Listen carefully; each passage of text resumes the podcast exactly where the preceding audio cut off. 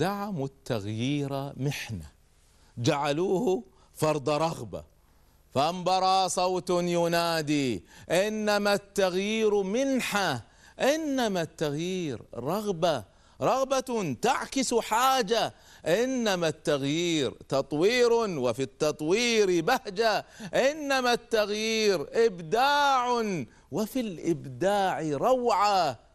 أيها الشادون هبوا ليس في التغيير ذلة بل به عزم تعلى وبه مجد وعزة. فاخطبوه تستفيقوا وامنحوه زود همة. همة تنجب فعلا وتغذي الجيل برة.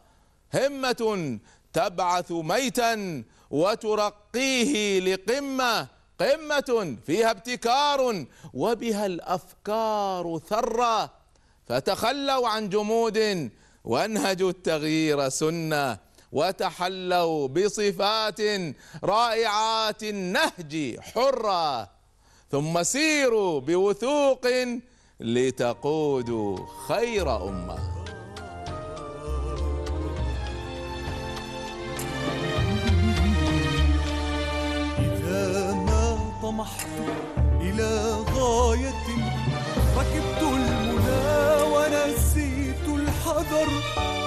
ومن لا يحب صعود الجبال يعيش أبد الدهر بين الحفر ومن لم يعانقه شوق الحياة تبخر في جوها واندثر. كذلك قالت لي الكائنات وحدثني روحها المستقر.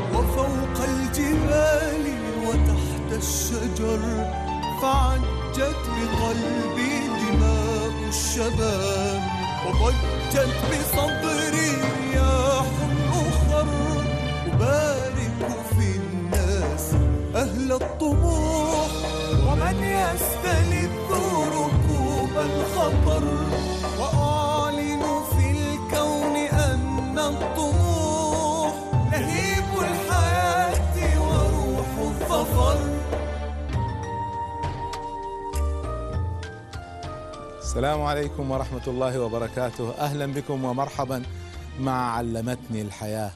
حلقتنا اليوم ستدور حول موضوع التغيير. التغيير سبحان الله سنة من سنن الحياة وموضوع كبير وواسع.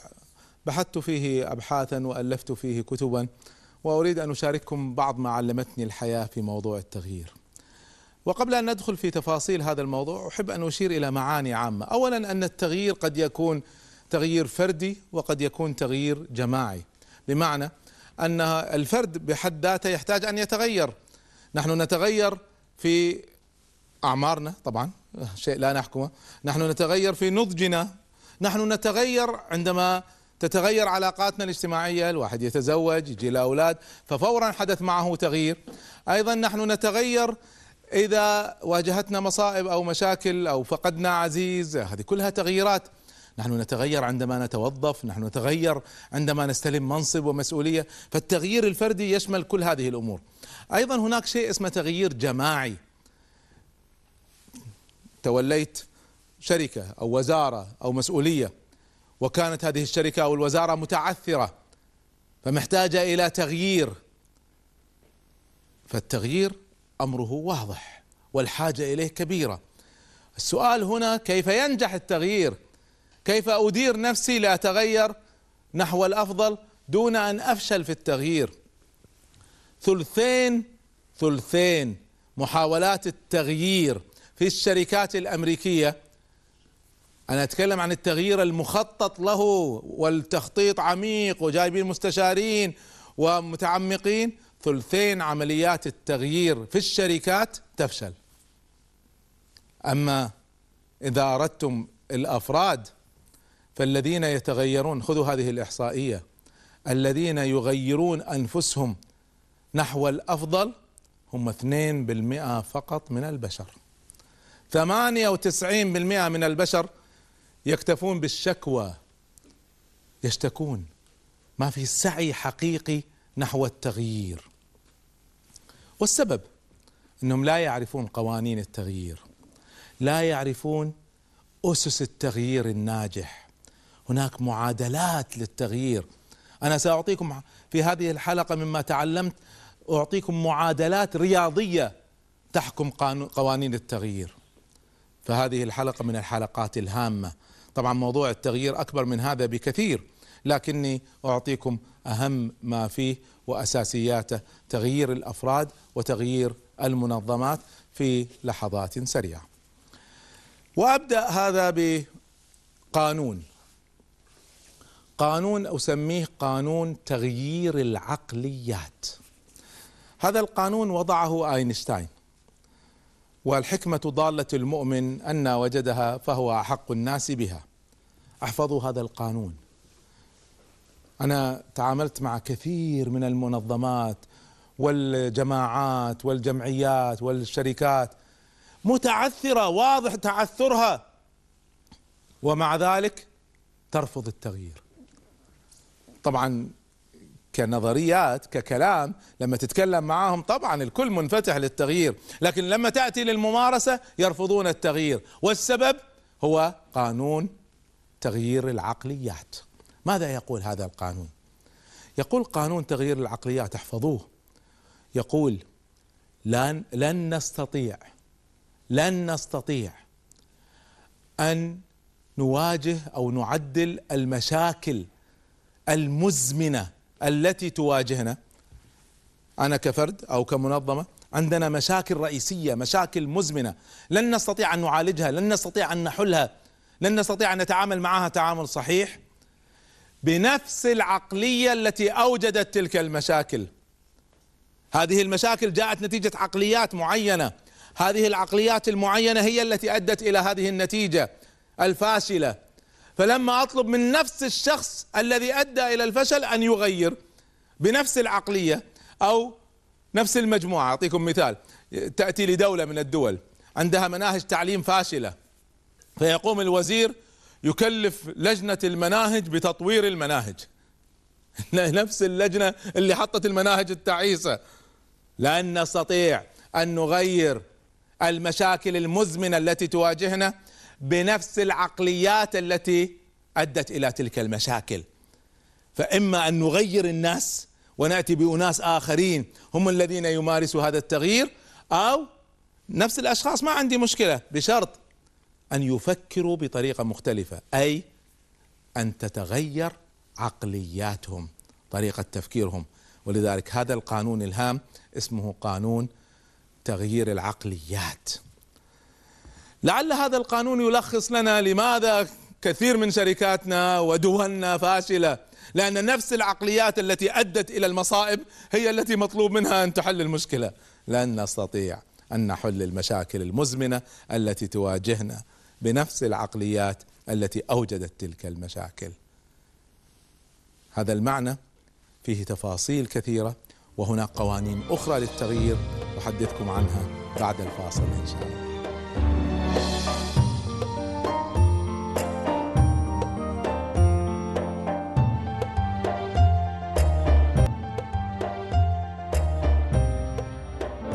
أهلا بكم ومرحبا مرة أخرى مع علمتني الحياة وأتحدث في هذه الحلقة عن موضوع في منتهى الأهمية رغم أن الناس لا تدرك اهميته للأسف ولم يدرس لها موضوع التغيير هذا الموضوع الخطير. كل واحد فينا يحتاج أن يتغير وكل منظمة وكل شركة وكل وزارة تحتاج أن تتغير وكل دولة وكل أمة تحتاج أن تتغير. المشكلة الكبيرة أن هذا الأمر الهام جدا لم يدرس للناس لم يتعلموه وبالتالي كل واحد قاعد يحاول يمارس التغيير يعني بالتجربة والخطأ.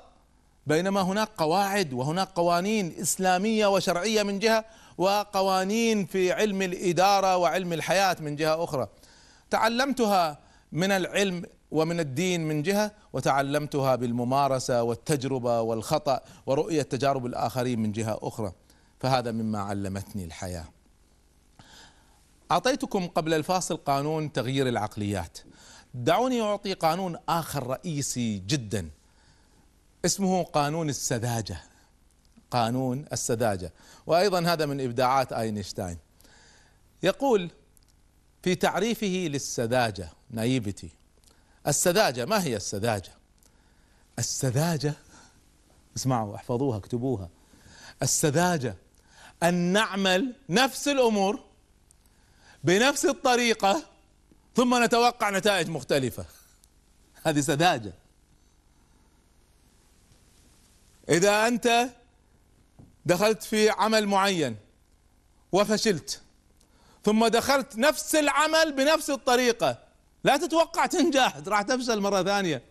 يعني العفو حتى في في المباريات أو في اللعب واحد قاعد يلعب شطرنج حرك القطع بطريقة معينة فشل. خصمه غلبة. بدت مباراة جديدة. حرك نفس القطع بنفس الطريقة. يعني هو ماذا ماذا يتوقع؟ يتوقع راح ينجح يعني؟ إيش السذاجة هذه؟ هذا المفهوم على بساطته. يا ما شفناه جماعة يدخلوا انتخابات. يمارسوا الانتخابات بطريقة معينة. يفشلوا. تأتي انتخابات جديدة. يمارسوها بنفس الطريقة. أكيد راح يفشلوا. يعني السذاجة أن تتوقع شيء مختلف. واحد دخل زواج مارس علاقاته الزوجية بطريقة معينة فشل طلق تزوج مرة ثانية مارس نفس الأشياء يتوقع راح ينجح. سذاجة شركة متعثرة حاولت تحل مشاكلها بطريقة معينة فشلت. قرروا يبدأوا من جديد حاولوا نفس الطريقة. أيضا راح يفشلوا. ما هي هذه السذاجة المسيطرة على البشر؟ فقانون السذاجة باختصار يقول تريد أن تنجح إما أن تعمل شيء آخر. يعني أنا عملت أمر معين ما نجحت. أمامي حلين. إما أني أعمل شيء آخر تماما أترك الطريق أترك الأمر الأول وأعمل شيء جديد. وإما إذا أنا مصر إني أعمل نفس الشيء اعملها بطريقة مختلفة. بس ما أعمل نفس الشيء. السذاجة أن نعمل نفس الأمور. الحل هو أن نغير هذه الأمور بنفس الطريقة. الحل أن نغير الطريقة. السذاجة أن تعمل نفس الأمور بنفس الطريقة ثم تتوقع نتائج مختلفة. دعوني أنتقل إلى فكرة قيادية. من الأشياء التي درستها وألفت فيها آه، موضوع التغيير للمنظمات. كلمة منظمة اورجنايزيشن تشمل شركة وزارة جمعية إدارة حزب دولة كلها تسميها منظمة. أي عمل جماعي منظم نسميه منظمة. وجدنا بالدراسات أن هناك ست أسباب رئيسية ستة تجعلنا لا نغير تمنعنا من التغيير. وهناك سبع نصائح رئيسية تجعل التغيير ينجح. خلاصة حديثي معكم هو هذه الست المعوقات والسبع النصائح. نبدأ بالمعوقات أمام التغيير. ليش الناس تقاوم التغيير؟ على فكرة الناس تقاوم التغيير حتى التغيير اللي ينفعها حتى التغيير اللي راح ينجحها. سبحان الله الناس تقاوم. يا ما أنا أقول لكم مما مما عشته في حياتي يا ما. اشتركت في أعمال جماعية. والعمل فاشل واضح فشله. فحتى ما اتقول عليهم أقوم أطلع لهم ورقة. أنتم تريدون النتائج التالية. طيب في هذا الجانب نجحتم؟ لا. هم يقولوا لا. نجحتم؟ لا. نجحتم؟ لا. هذا وسط. هذا من عشر نقاط طلعوا باثنين ناجحين واثنين وسط وستة فشل. طيب لو ابنك جاب لك هذه النتيجة ماذا تقول؟ فأقوم طيب أنتم الآن فاشلين. صار لكم فترة تحاولوا خلونا نشتغل بطريقة مختلفة. خلونا نحاول بطريقة مختلفة. يرفض. الناس على فكرة هذا هذا بالعلم ثابت. الناس لا تقاوم التغيير الضار بها فقط. الناس تقاوم حتى التغيير النافع لها. عجيب. في شيء في في مصطلح بالغرب يسموه ستاتس كو يعني الحال الواقعي. الناس مطمئنة في أمان مع الحال الواقعي. أول معوق من معوقات التغيير هو توقع النتيجة السلبية. أخاف أغير يصير الوضع أسوأ. هذا السبب هذا رقم واحد في عقليات الناس. هذا في في أمثال عربية من الأمثال السيئة. يقول لك أمسك مجنونك لا يجيك اجن منه. والله في بعض المجانين والله التخلص منهم كويس يعني. ما أعتقد راح يجينا اجن منهم يعني. في في الناس عندها في عقلياتها في عقلياتها الخوف من المستقبل. قد يحدث أمر أسوأ من الستاتس كو أسوأ من الواقع الحالي. هذا السبب رقم واحد الذي يمنع الناس من التغيير. السبب الثاني لماذا الناس تغير؟ الخوف من زيادة العمل. أنا الآن عندي مهام معينة بطريقة معينة أخاف أغير يحملوني مهام زيادة. ولا إحنا يعني كمجموعة تصير علينا أعباء مالية وأعباء إدارية زيادة فلا خلينا نرجع للستاتس كو خلينا نرجع للواقع الحالي الأمر الثالث وجدوه بالعلم هذه كلها كلها أبحاث علمية اللي يحب يرجع لها في كتابي منهجية تغيير المنظمات موجودة المراجع العلمية بالأرقام كم وصلنا إلى هذه النتائج. السبب الثالث من معوقات التغيير صعوبة تغيير العادات. من شب على شيء شاب عليه سأتكلم عنه بعد قليل. الناس متعودة على عادات معينة بطريقة معينة. يصعب على الناس أن يغيروا عاداتهم ويتشكلوا بعادات جديدة. الاستثناء من هذا هم الصغار الأطفال. ممكن نشكل عندهم عادات جديدة. الكبار ممكن أيضا لكن صعب جدا. السبب الرابع لماذا الناس ترفض التغيير؟ السبب الرابع هو ضعف الاتصال. ضعف الاتصال. هو ما هو فاهم ليش هذا التغيير وفي أي اتجاه وما دوري أنا والله أعجبتني مرة واحدة من البنات ما شاء الله بنت صغيرة شابة طموحة وملتزمة اسلاميا التزام عالي جاءتني فقال سألتني سؤال لم يسألني إياه حتى الكبار أنا أتمنى الشباب يفكروا بهذه الطريقة سألتني قالت لي دكتور أنا عجزت وأنا أبحث وأسأل وأسألك أنت كيف ستنهض أمتنا من جديد؟ وما موقعي أنا في المساهمة في هذا التغيير؟ أوف كم شخص يسأل مثل هذا السؤال؟ ولذلك من الأشياء التي حفزتني جاوبتها لكن حفزني إجابتي لها أن أطرح شيء سميته مشروع النهضة بالأمة ويعني على وشك أن أكمله. آه، كتابة هو واضح في ذهني. ودور كل واحد أين يمكن أن يكون له دور فيها. إذا الإنسان ما فهم نحن في أي اتجاه نريد أن نسير ومتى سنصل وكيف سنصل وما هي الصورة النهائية التي سنصل إليها وما دوري في الوصول إلى هذه الصورة طبعا سيقاوم لأنه ما هو فاهم. والإنسان عدو ما يجهل. فإذا هذه من المشاكل الرئيسية التي وجدناها سبب في مقاومة الناس للتغيير. هنا أنا أتكلم عن أمة وعن بلد وعن شركة وعن مؤسسة وعن مركز تحفيظ قرآن. مهما كان نوعها أنا أعطيكم قواعد أساسية في قضية التغيير مما تعلمت. الأمر الخامس هو الإخفاق في الانسجام. ما المقصود في الإخفاق في الانسجام مع باقي أجزاء المنظمة؟ المقصود أنا أريد أن أعدل الكفاءات البشرية لكن ما أعدل التكنولوجيا. ففي النهاية يطلع عندي كفاءات بشرية عالية مع تكنولوجيا تعبانة فالوضع يكون ضعيف. أعدل التكنولوجيا لكن ما أعدل التسويق ونشر الأفكار. فإذا تريدوا أن تعدلوا فكروا في تعديل كل شيء بحيث يكون متناسق. الأمر السادس من معوقات وأسباب وقوف الناس أمام التغيير. السبب السادس والأخير أن المعوق الرئيسي للتغيير هو ليس من خارج المنظمة هو من داخل المنظمة من داخل الشركة من داخل الجمعية من داخل الجماعة من داخل آه، المركز الإسلامي من داخله. كثير من الناس يرمي المشكلة على المؤامرة الخارجية والضغط ليس هو السبب. السبب الرئيسي في فشل التغيير هو من داخل المنظمة وبالذات في إصرار القيادات على عدم التغيير.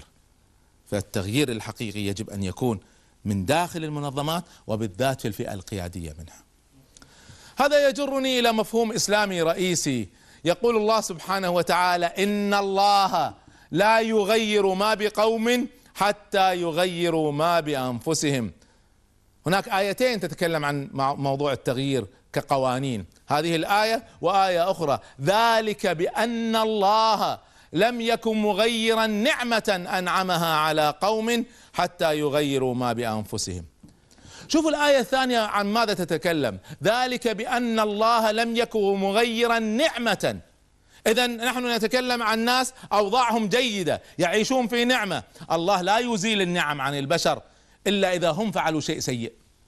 فإذا الأمة بخير وأوضاعها جيدة لن تتحول إلى الأوضاع السيئة بشكل طبيعي. إلا إذا هم عملوا شيء يؤدي إلى الفساد ويؤدي إلى الضعف.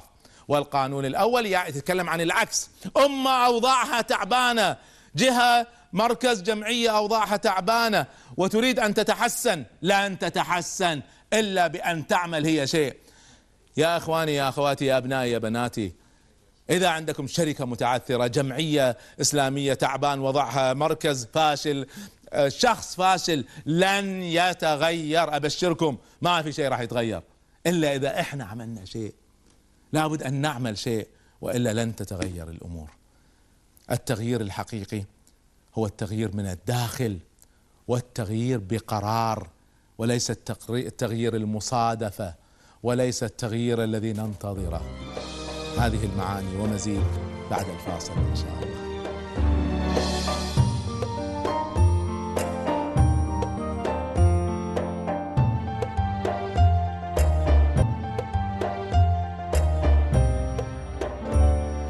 أهلا بكم ومرحبا مع علمتني الحياة وحلقتنا اليوم تدور حول موضوع التغيير، التغيير في الأفراد والتغيير في المنظمات والشركات والجمعيات والدول والأمم، هناك قواعد رئيسية للتغيير، حدثتكم عن بعضها وكنت أشرت إلى المثل القائل من شب على شيء شاب عليه. الذي تعود على شيء وهو صغير وربي عليه من الطبيعي انه يتعود عليه وهو كبير، هذا صحيح، المثل هذا صحيح لكن ليس على إطلاقه. هناك أناس قليلين نعم لكن موجودين يستطيعوا أن يعدلوا ويغيروا ما تعودوا عليه وهم صغار. نسبة هؤلاء في البشر هو 2% فقط. ونسبتهم إذا حصلوا على تدريب عالي المستوى هو 4% فقط. تغيير شامل تغيير كامل. 4% فقط الذين يتغيرون تغيير كامل مع وجود التدريب الفعال في الكبار. أما في الصغار فالتغيير أعلى وأسهل.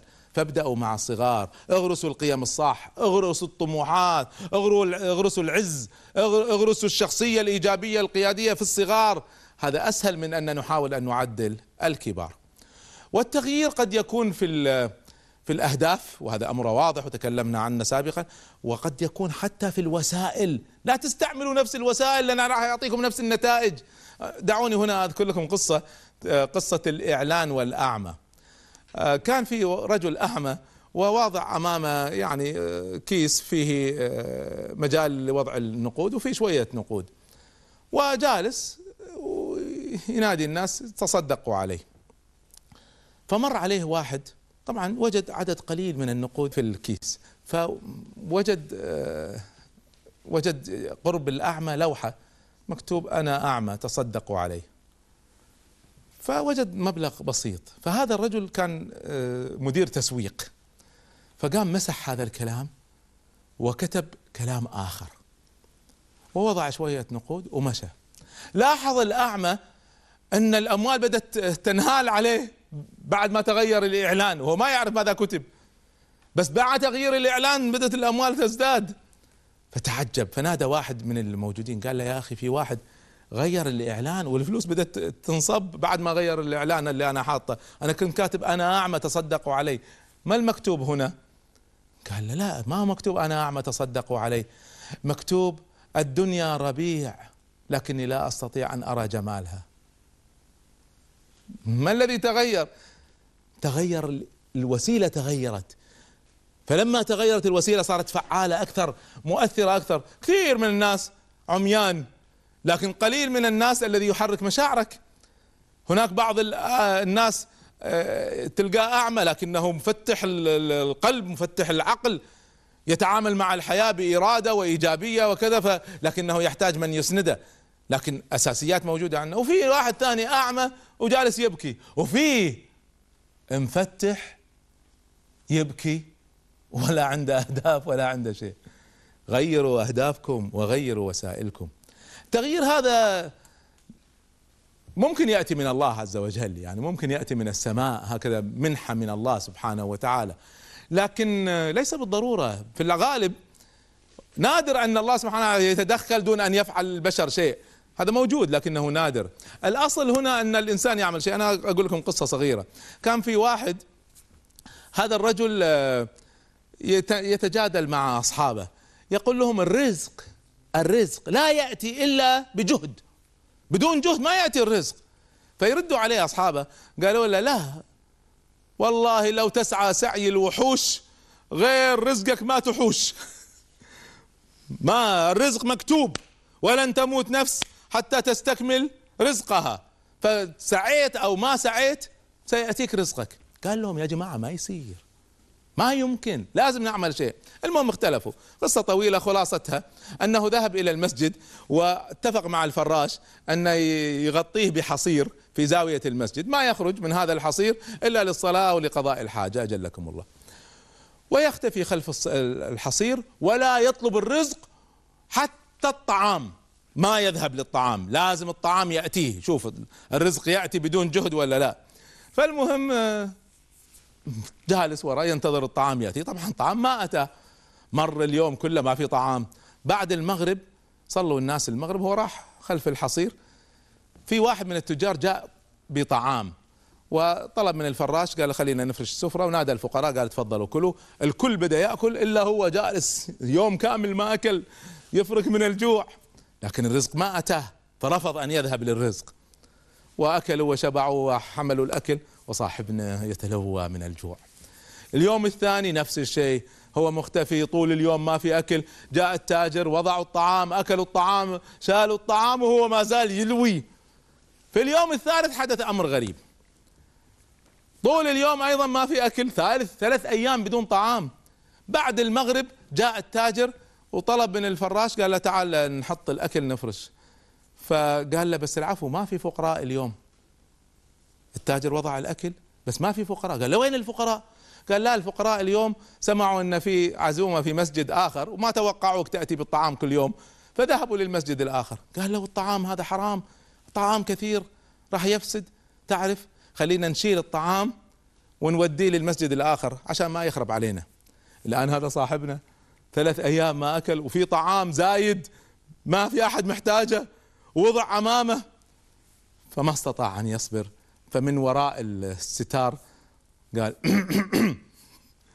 فالتاجر سمع إيش هذا الصوت؟ فذهب وكشف الحصير وإلا هذا مسكين جالس وجهه أصفر شاحب. قال له مالك؟ شكلك ميت من الجوع. أنت جوعان؟ قال نعم. فراح التاجر وجاب شوية أكل وأعطاه. فبدأ هذا يأكل بنهم. الان الطعام جاله. فبدأ يأكل بنعم ويصرخ. قلت لهم قلت لهم ويأكل. إيش قلت لهم؟ قلت لهم ويأكل. التاجر قال له إيش قلت لهم؟ قال قلت لهم لا بد من عمل لجلب الرزق ولو كان عمل بسيط. حتى لو كان العمل تعمل شيء لا بدون ما تعمل شيء ما يأتيك الرزق. في بعض الناس جالسين تلقى عايش حياته رتيبة وعايش يمكن بأوضاع مالية تعبانة ووظيفة تعبانة وينتظر شيء يحدث. أبشرك ما في شيء راح يحدث. ما في شيء. إذا أنت ما عملت شيء ما في شيء راح يحدث. إن الله لا يغير ما بقوم حتى يغيروا ما بأنفسهم. هذا التغيير لا يكفي فيه النية. والله أنا ناوي أغير. ما يكفي فيه الحرص والاستعداد. أنا مستعد أن أتغير. هناك عوامل تساعد على نجاح التغيير. هناك سبع نصائح رئيسية للتغيير. دعوني قبل أن أذكرها لكم أسأل الشباب عن علمهم في هذه المسألة. فدعوني أتحاور مع الشباب قليلا. خلونا نبدأ بأحمد. أحمد عطني عامل واحد من العوامل التي ممكن أن تساعد على التغيير. هو علة التغيير أن يعي الشخص نفسه لماذا؟ لأن ليش أتغير. نعم. بمعنى آخر يعني أنا وضوح الهدف. حاليا أنا إيش حالي هلأ وإيش بدي يصير آه فمعرفة. واقعك ومعرفة الواقع هدفك وال ال- يعني my destination أنا وين بدي أوصل بعد ما أتغير تمام فالمعرفه الحقيقية بالتغيير نعم. وبالمكان اللي رح توصلها بعد ما تتغير رح يكون motivation يعني هذا رح يحركك إنك تتغير ممتاز يا. أحمد إذا لازم أعرف أنا أين وصلت الآن وإلى أين أريد أن أصل أصل وما. هدفي عند الوصول رائع. ما شاء الله عليكم أنا ما غششت الشباب على فكرة ولا أعطيتهم أي إجابات هم سيسمعوا الإجابة كما تسمعونها أنتم. لكن ما شاء الله يدل على نضج عالي عندهم. بارك الله فيهم. ناخذ محمد. الشخص المفروض لازم يعرف معوقات التغيير عشان يتجنبها. نعم. وبعدين حلو. آه، أفضل التغيير إنه يكون أول شيء يبدأ بين جماعة ما يبدأش لحاله. نعم ياخذ ممتاز خبرات من آه، السابقين ياخذ خبرات من الناس الناجحين. جميل. الناس اللي واصلين تغيير آه، أعلى مراتب التغيير. هذا إحنا في العلم. الإدارة نسميه بنش ماركينج يعني دع آه، قيس نفسك بمستوى معين ناجح وقارن نفسك فيه باستمرار حاول أن تصل إليه. ما رائع يوصل التغيير في أعلى مراتبه يبدأ نعم. متسلسل. يبدأ متدرج. هذه المسألة سأتكلم عنها بعد قليل. هل التغيير المتدرج أفضل ولا القفزات أفضل؟ سأتكلم عن هذا. ما شاء الله ما شاء الله. طيب طبعا لأن التغيير نوعين. في تغيير أفراد وفي تغيير منظمات. ففي تغيير الأفراد الذي ذكرتموه صحيح. لابد أن أبدأ أحدد أنا أين وصلت لابد أن أحدد أين هدفي لابد أن أحدد الطريق الذي ساسلكه لابد أحدد المراحل التي ساسلكها لازم أغير البيئة المحيطة فيه. فإذا كان بي واحد يريد يغير وأصحابه تافهين ويعيشون في فساد وماذا يتوقع يعني؟ حتى لو مشى سيعيقوه ويرجعوه معهم فأحيانا تحتاج أن تغير نفسك. هناك سبع نصائح للتغيير. دعوني أذكر بعضها الآن وسأؤجل بعضها لأنها ضمن معادلة رئيسية للتغيير. عوامل التي تساعد على التغيير الجماعي الآن تغيير منظمات. هذا اللي تكلمنا عنه تغيير أفراد. آه، المشكلة الكبيرة اللي تكلمنا عنها في العوائق الناس ما هي فاهمة ليش نغير. وذلك النصيحة الأولى الاتصال الاتصال الاتصال فهم الناس. جماعتك مجموعتك شركتك مركزك جمعيتك جماعتك. فهمهم نحن نريد أن نصل إلى ماذا؟ ما هو الهدف؟ كما ذكر الشباب. وفهمهم دورهم في هذا. الأمر الثاني لازم يقود التغيير فريق وليس فرد. إذا أنت وحدك اللي مؤمن بالتغيير وطموح له بس ما في معك ناس تساندك انتظر. انتظر حتى توجد جماعة يقودون معك التغيير. فمحاولة التغيير في المنظمات في داخل المنظمات كلمة منظمة قلنا وزارة جمعية جماعة حزب إلى آخره. داخلهم إذا كان شخص واحد فقط هو الذي عنده هم التغيير ما ينجح. لابد أن يوجد فريق التغيير الأمر الثالث وهو عكس ما يتوقع الناس لا تأخذ التغيير بالتدرج. التدرج صح في التغيير الفردي. في التغيير المنظمات غير أكبر كمية من الأمور وبأسرع وقت. يقولون اجعل التغييرات كبيرة ومعقدة.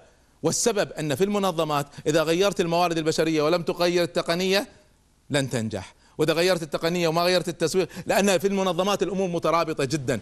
فمن الخطأ الجسيم التدرج في العمل في عمل التغيير داخل المنظمات. في الأفراد هذا صحيح. الأمر الرابع يقولون الناس لا يقاومون أفكارهم الخاصة بهم. حاول لا تفرض التغيير على الناس. حاول تقنع الناس بالتغيير. حاول تخليهم يشعرون إنهم شاركوا في القرار حتى لو كان قرارك. لكن حاول تطلع القرار من المجموعة لا تحاول أن تفرض عليهم. هذه قوانين رئيسية أربع وهناك ثلاث قوانين رئيسية مهمة جدا ضمن معادلة رياضية. عجيب. علم إنساني لكن تحول إلى رياضيات. وأحدثكم عن المعادلة بعد الفاصل إن شاء الله.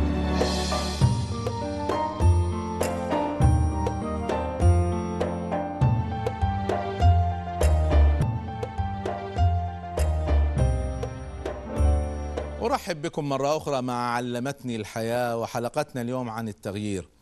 وأنا قاعد آخذ هذه المعاني بأساليب علمية قد يقول قائل يعني بس آه، هذا برنامج تلفزيوني. ماذا تريدون؟ تريدون وعظ نصائح والتغيير مهم والتغيير ضروري والتغيير ناجح ولا بد من التغيير. ولا تبون علم حتى ننهض بأمتنا وبدولنا وشركاتنا وجمعياتنا ومراكزنا وجماعاتنا.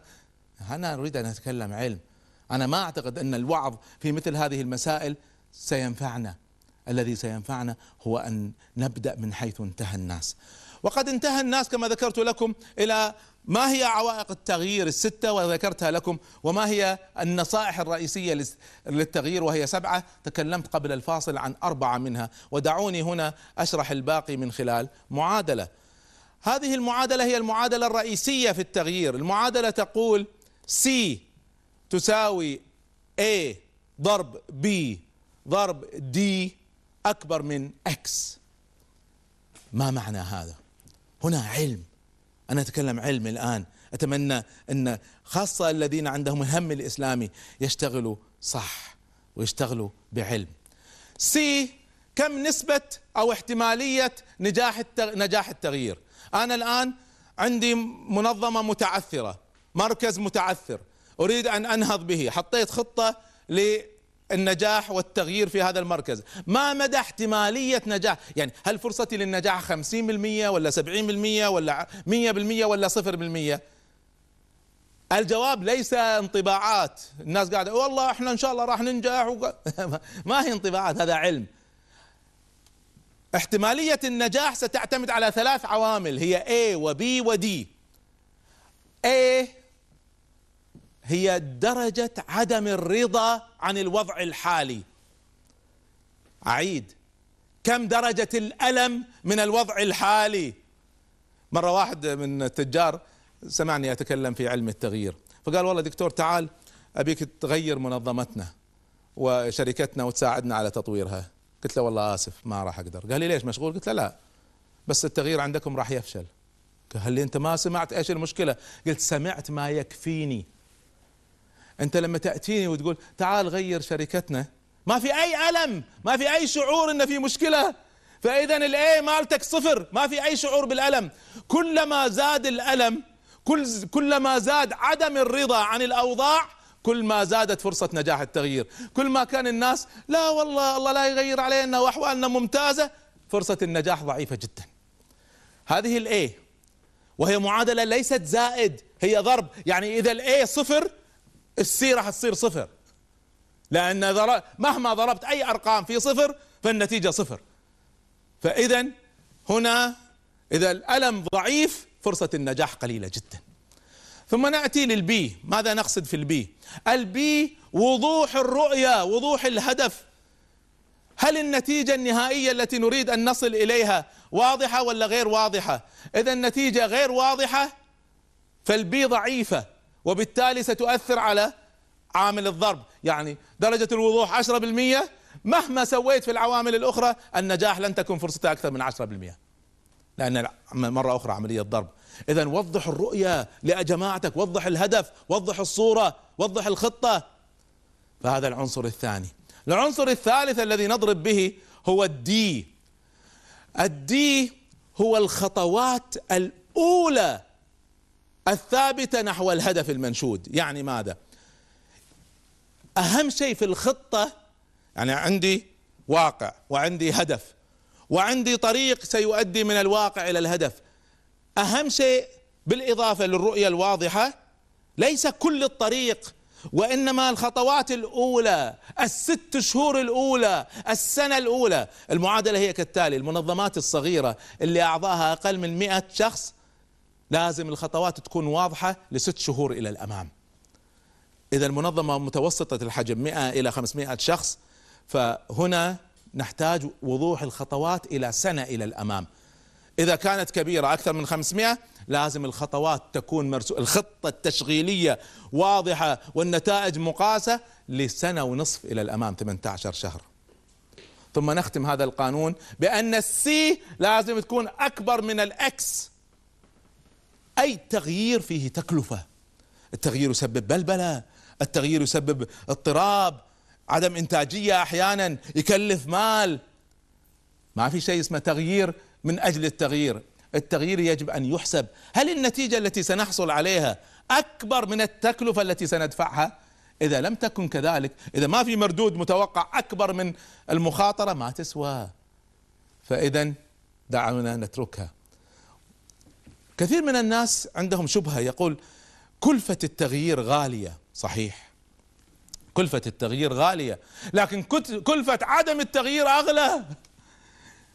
أنا دائما أقول في دوراتي أقول شيء يعني في قضية التسويق مثلا. أن بدون جهد في التسويق في شيء مرعب راح يحدث. تعرفون ما هو؟ لا شيء. لن يحدث شيء. تخيل منظمة ما عندها أي إنتاجية. هذا أسوأ ما يمكن أن يحدث لها صح؟ فإذا نحن لما نتكلم عن التغيير الهدف هو مزيد من الإنتاجية مزيد من العطاء. نعم سيكلفني هذا. سأخسر بعض الناس. سأخسر مال. سأخسر آه، بعض العلاقات. ستحدث بلبلة. آه، تريدوا أن آه، تعملوا تغيير؟ صافي وكل شيء تمام. ما في بالدنيا هذا غير موجود. لازم تضحي ببعض الأشياء. لكن كلفة عدم التغيير أكبر. فيا شباب خاصة إذا أقبلتم على قيادة أعمال جديدة منظمات جديدة جماعات جمعيات غيروا لكن غيروا بوعي وغيروا بعلم ولا تخافوا من كلفة التغيير. مما أيضا حدث معي في عملية التغيير م- مبدأ رئيسي. أنا تكلمت قبل قليل عن تغيير المنظمات. دعوني أعود قليلا إلى تغيير الأفراد. عشان أغير نفسي كفرد. الخطوة الأولى هي إني أعرف ماذا أريد أن أغير أعرف عيوبي اعرف نقاط نقصي. أقول لكم قصة طريفة. أنا لما كنت أدير أكاديمية الإبداع فكنت أوظف المدرسات. فمن الأسئلة اللي دائما أسألها في أي عملية توظيف أسأل اللي أمامي أقول له ما هي عيوبك؟ فمرة دخلت علي أخت كريمة مرشحة تدرس اللغة العربية. فلما انتهينا من الأسئلة التقليدية جيتها للسؤال الرئيسي هذا بالنسبة لي. أنا لا هذا السؤال أسألة في كل مقابلة. فسألتها قلت لها أختي لو سمحتي ما هي عيوبك؟ قالت الحمد لله ما عندي عيوب. قلت ما شاء الله إذا أنت كاملة. قالت لا طبعا أنا ماني كاملة. قلت إذا أنت ما أنت كاملة اذا عندك عيوب. قالت أكيد. قلت لها ما هي؟ قالت والله خليتني أفكر. ما عمرها فكرت في عيوبها. طيب هذا الإنسان اللي ما عمره فكر في عيوبه كيف سيغيرها؟ بالله عليكم كيف؟ هو ما يعرف عيوبه أصلا كيف سيغيرها؟ والأطرف والألطف منها واحدة ثانية أيضا قابلتها مرشحه مدرسة. فسألتها أختي ما هي عيوبك؟ قالت دكتور ما عندي إلا عيب واحد. قلت ما شاء الله أنا اليوم في قمة السعادة. إني ألقى إنسان ما عنده إلا عيب واحد. لأن أنا شخصيا آخر مرة جلست وفكرت في عيوبي وعلى فكرة لما تفكرون في عيوبكم اكتبوها. آخر مرة جلست وكتبت عيوبي. كتبتها في ورقة طلع عندي 32 صفة سلبية رئيسية. 32 هذا الرئيسي غير الفرعي. فقلت له والله أنا اليوم جدا سعيد ان ما شاء الله واحدة ما عندها إلا عيب واحد فقط. إيش هو يا أختي؟ قال دكتور والله ما ينقص ما ينقصني إلا الحظ. لا ما شاء الله. هذا مثل ذكرتيني بعض الفنانين لما يسألوهم يقولوا لهم أنت إيش عيوبك؟ والله عيبي إني قلبي طيب. يمدح نفسه. فما شاء الله. إيش إيش تقصدين بالحظ يا أختي؟ ما هو الحظ بالنسبة لك؟ قالت الحظ يا دكتور هو الفرصة. قلت لها اسمعي. في بعض الناس سبحان الله لما يتدين يصير أهبل. بس أنا لست منهم. والله الحمد لله. متدين بفضل الله لكن مفتح بفضل الله. إيش ت... إيش قصدها هي من هذا؟ يعني يا دكتور عطني فرصة وشوف. مو إحنا نقرأ ما وراء الصدور. فالمهم فقلت لها يا أختي الكريمة سؤال لك ولكم يا شباب ولكم يا مستمعين. الفرص تصنع أم تأتي؟ الفرص تصنع أم تأتي؟ فقالت لي تأتي. قلت لها نعم. نسبة الفرص علميا أنا قاعد أتكلم الآن كعلم. نسبة الفرص التي تأتي علميا هي اثنين في الألف. على طريقة الانتخابات العربية تسعة وتسعين وثمانية من عشرة. الفرص تصنع لا تأتي. أنا عندي هم تعليم أولادي ما في مدرسة مثل الناس. أحرك بعض الناس اللي أنا أروح أحرك بعض الناس اللي عنده قدرة يسوي مدرسة متميزة وأنا أذهب وأعمل مدرسة متميزة. ما أنتظر شيء يحدث. إن الله لا يغير ما بقوم حتى يغيروا ما بأنفسهم. لا تقول لي الفرص تأتي. هذا جالس ينتظر. الأمور تتغير. الفرص تصنع. وكذلك إذا فيكم واحد ما هو راضي عن نفسه لن يستطيع لن يتحسن تتحسن أوضاعك لن تنمو قناعاتك ومهاراتك وقدراتك إلا لما تحدد أين النقص وتحط لك خطة كيف تكتسب المهارات وتعدل نفسك. يا شباب الأمور لا تحدث بدون جهد. على قدر جهدكم تحدث النتائج. حددوا عيوبكم حطوا خطة لعلاج هذه العيوب. الوقت أدركنا فدعونا نختم بحكمة عطائية. كما تعودنا من حكم ابن عطاء السكندري. يقول تشوفك إلى ما بطن فيك من العيوب خير من تشوفك إلى ما حجب عنك من الغيوب. عجيب.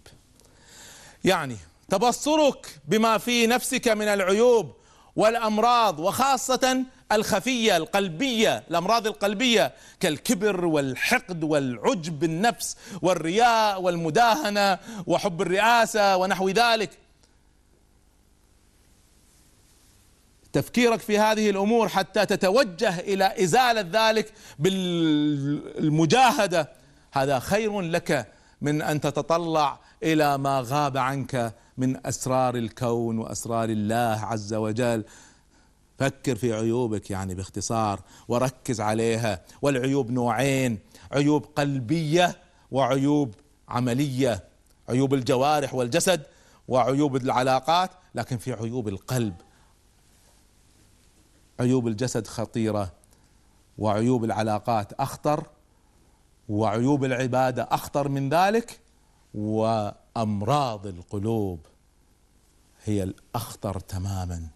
راجعوا قلوبكم واستعينوا بالله على تصفيتها. لعل الله سبحانه وتعالى يصفي قلوبنا ليكون حب الله تعالى وحب الأمة أحب إلينا من أنفسنا وأهلنا وأحب إلينا من الجاه والشهرة والمال. أخلصوا النية لله عز وجل واستعينوا به على أن تتغيروا. شكر الله لكم على حسن المتابعة. استودعكم الله والتقي معكم في حلقة قادمة إن شاء الله مع علمتني الحياة. والسلام عليكم ورحمة الله.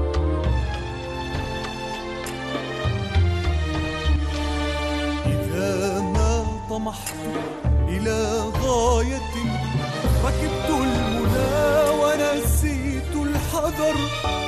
ومن لا يحب صعود الجبال يعيش أبد الدهر بين الحفر ومن لم يعانقه شوق الحياة تبخر في جوها واندثر.